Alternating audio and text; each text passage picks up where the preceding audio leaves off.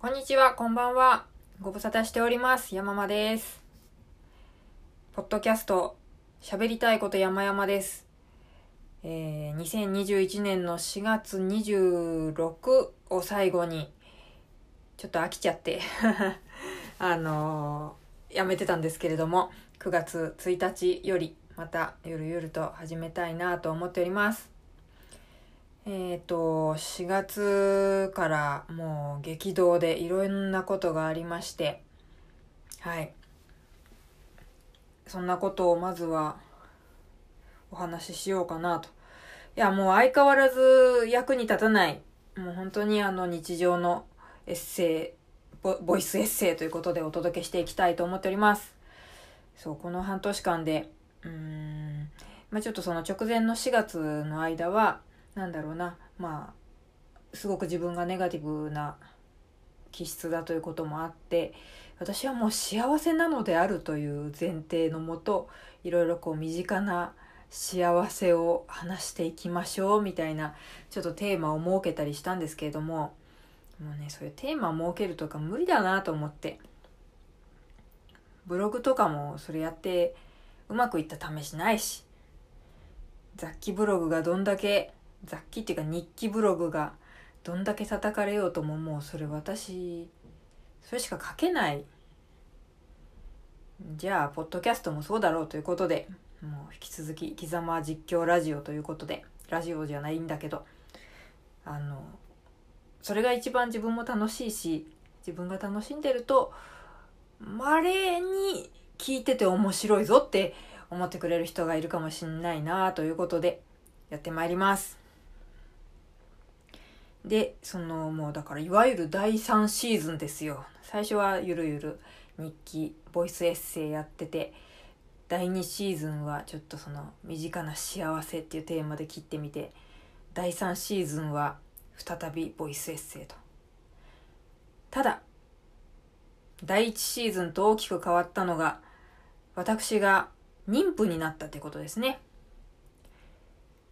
えー第3シーズンを始めるにあたって、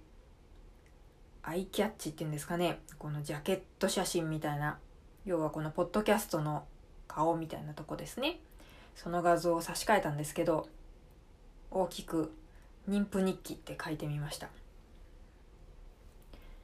妊娠が発覚したのが6月ですからね。ちょうどポッドキャストやめて2ヶ月ぐらいか。で、今私は妊娠17週かな？はい。いわゆる5ヶ月ってやつで、あの、安定期と呼ばれるのは5ヶ月目からなんですって。だからまあ元気いっぱいに過ごしております。ちょっと腹が出てきてて、やだなーっていう感じですね。これ取れてんのかな？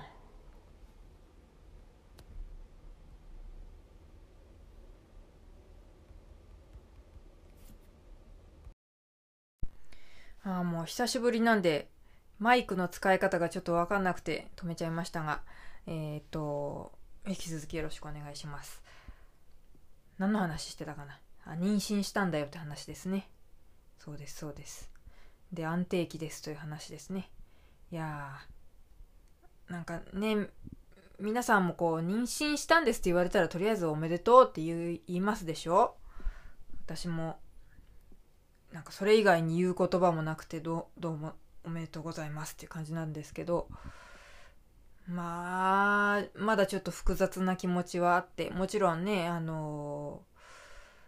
めちゃくちゃ痛い不妊治療とかまでは及ばずにあのお腹の中に来てくれたんでまあとにかく気が利くやつですよ。うん。あの元気いっぱいだしちょっといろいろ検査もしたんですけれどもあの大変健やかであるということなんで。うん。だからねそういう気が利く子を幸せにしてあげたいという気持ちはとてもあるんですけれどもまあその一方でまだ自分の中に母性みたいなのがうんできてなくてですね。まだまだこうああ自由じゃなくなるんだな金がなくなるんだな時間もなくなるね私はどんどんババアになってくねみたいな。いや女優さんとか赤ちゃんを産んでからの方が綺麗な人いっぱいいるじゃないですか。松島菜々子さんとか北川景子さんとか。ありゃあ仕事だからなでもまあ確かにお母さんになってから綺麗になったなっていう知り合い知り合い知り合い。まあたまにいるな。でも基本的に忙しいし化粧する余裕もないしだからなんかこう老けたなっていう印象になる人もいますからね。私ただでさえやや老け顔なのであーなんかこう女性からクリーチャーになっていくのかなと思うといや綺麗なママさんいっぱいいますけどね。それはすごく気を使っているんだと思いますよ。努力してるんでしょう。私努力できるかな。まあそんな自分の見た目はどうでもいいんですけれどもやっぱりお金と時間がうん言葉をちょっとうまく選べないんであれですけど犠牲になっていくっていうところがまだそのそういう犠牲っていう言葉が出てくるぐらい。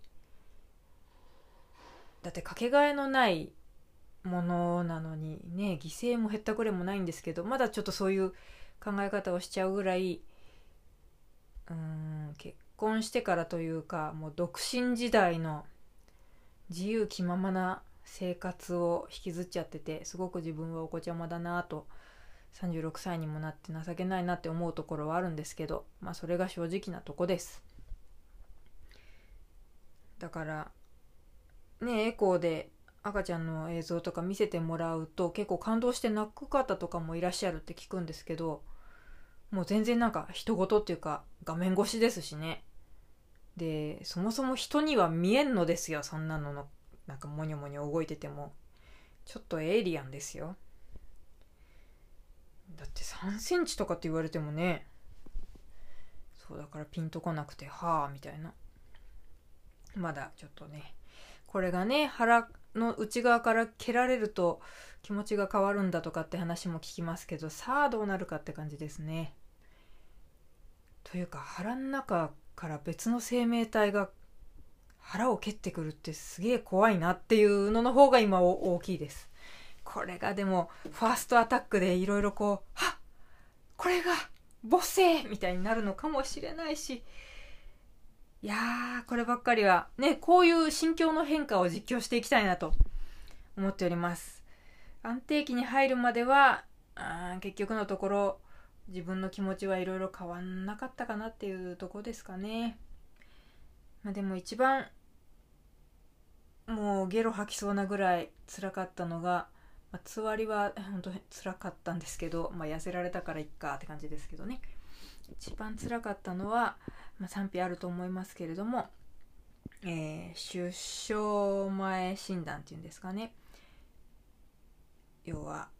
染色体異常がないかという検査ですけれどもまああの羊水を引っこ抜いて検査するタイプではないんで確実にっていう結果ではないんですけれどもまああのその結果はあの大丈夫元気ですよという結果だったんですがその検査の時が一番やられたなっていうか無駄にあのドラマのコウノドリとか見ちゃいましたもんね。で見ると余計憂鬱になるという。うーん。すごいいろいろ考えさせられたのはその一件だったかな。やっぱり私も夫ももう30代後半だしねえ最後まで付き添ってあげられるのかっていうちょっとその自信がなかったり財政的にも、まあ、私が働いてないのがいけないんですけれどもすごく余裕がある家ではないんでうんねもう皆まで言えないのですけれどもいろいろ考えました。でも結局大丈夫だったっていう結果だとその時のゾワゾワした気持ちっていうのをだんだん忘れていっちゃうかもしれないからな。なんかそういう気持ちって一個一個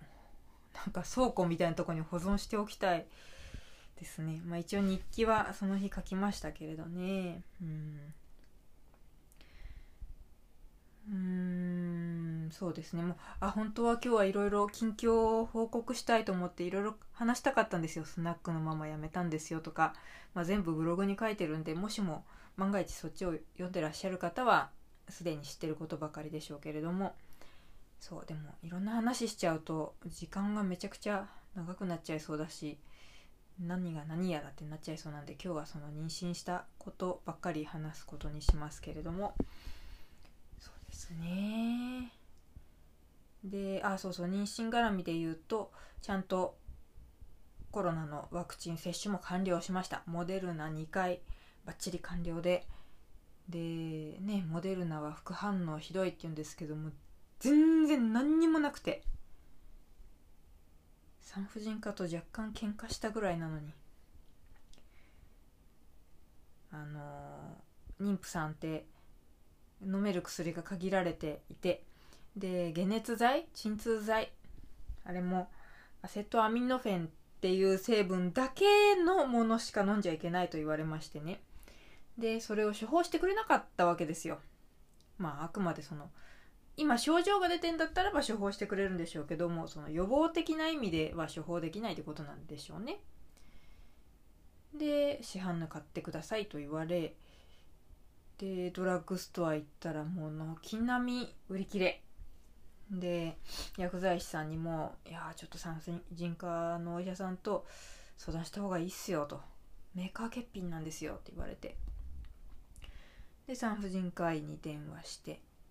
そしたら処方してあげるから保険適用外だけど取りに来てみたいな感じになって。で割とお医者さんがちょっと遠くてですね。こを選んだのは自分なんですけどもその時間と交通費をまたかけろというのかみたいな気持ちになっちゃってかけろっていう話なんですけどだってね私が無理お願いしてるわけですからだけどなんかこうムカーっときちゃって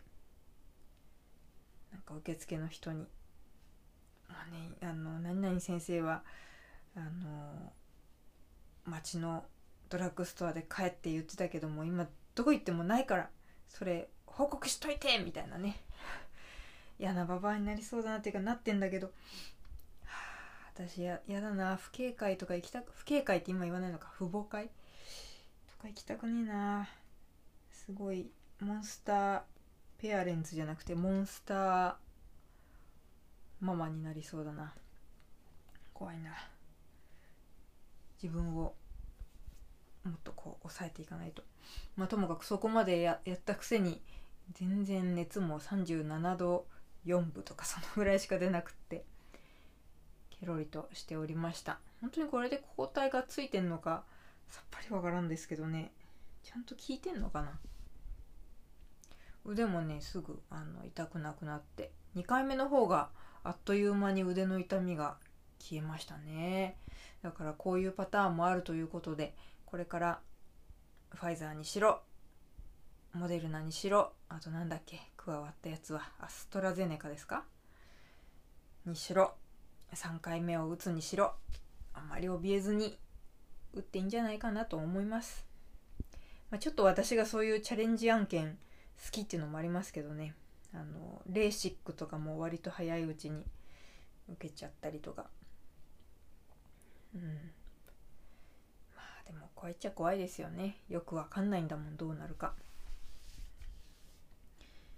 そんなとこですかね。ああと引っ越しも予定してて。まあ今ね賃貸で夫婦2人でギリギリ住めるぐらいの家なんでさすがにもうベベビーベッドとかを置くスペースがないんでね。